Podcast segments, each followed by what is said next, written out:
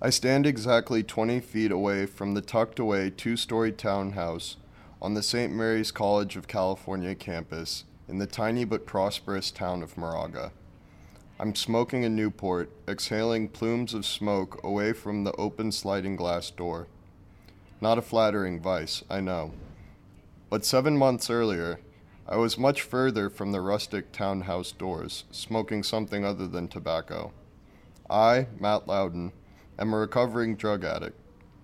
Where most reporters fear admission of such a fact, I attribute my success to my decision to get sober. Let's go back to September 19th, 2013. I am in a hospital, the John Muir Center for Recovery on Grant Street in Concord. My entire body is trembling. I haven't popped a Valium, downed a glass of gin, or puffed a joint in two days, a feat I previously thought impossible. The waiting room reeks of recycled air and stale coffee. Everyone is dressed casual, making it hard to decipher who is a doctor or a patient. Like the late Edgar Allan Poe, I wonder who will help my troubled soul. Who of these informally dressed patrons is the doctor that will rid me of this delirium? For anonymity's sake, I am not at liberty to discuss the details of the going ons during my one week detox period.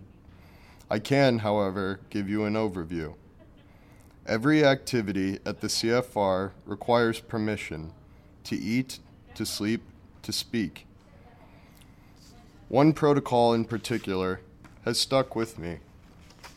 Every time one wishes to smoke a cigarette in the dinky patio out back, you must sign your name on a sheet of paper on the nurse's desk.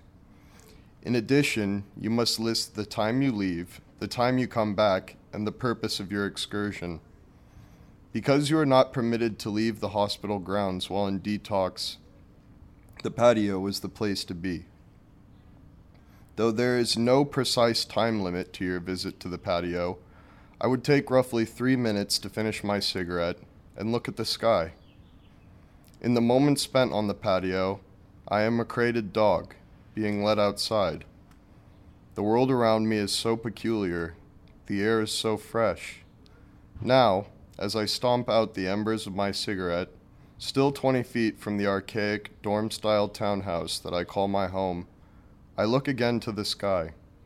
With six months clean, the world still seems pretty new and unfamiliar, but I no longer tremble like the caged dog. Now I roam free.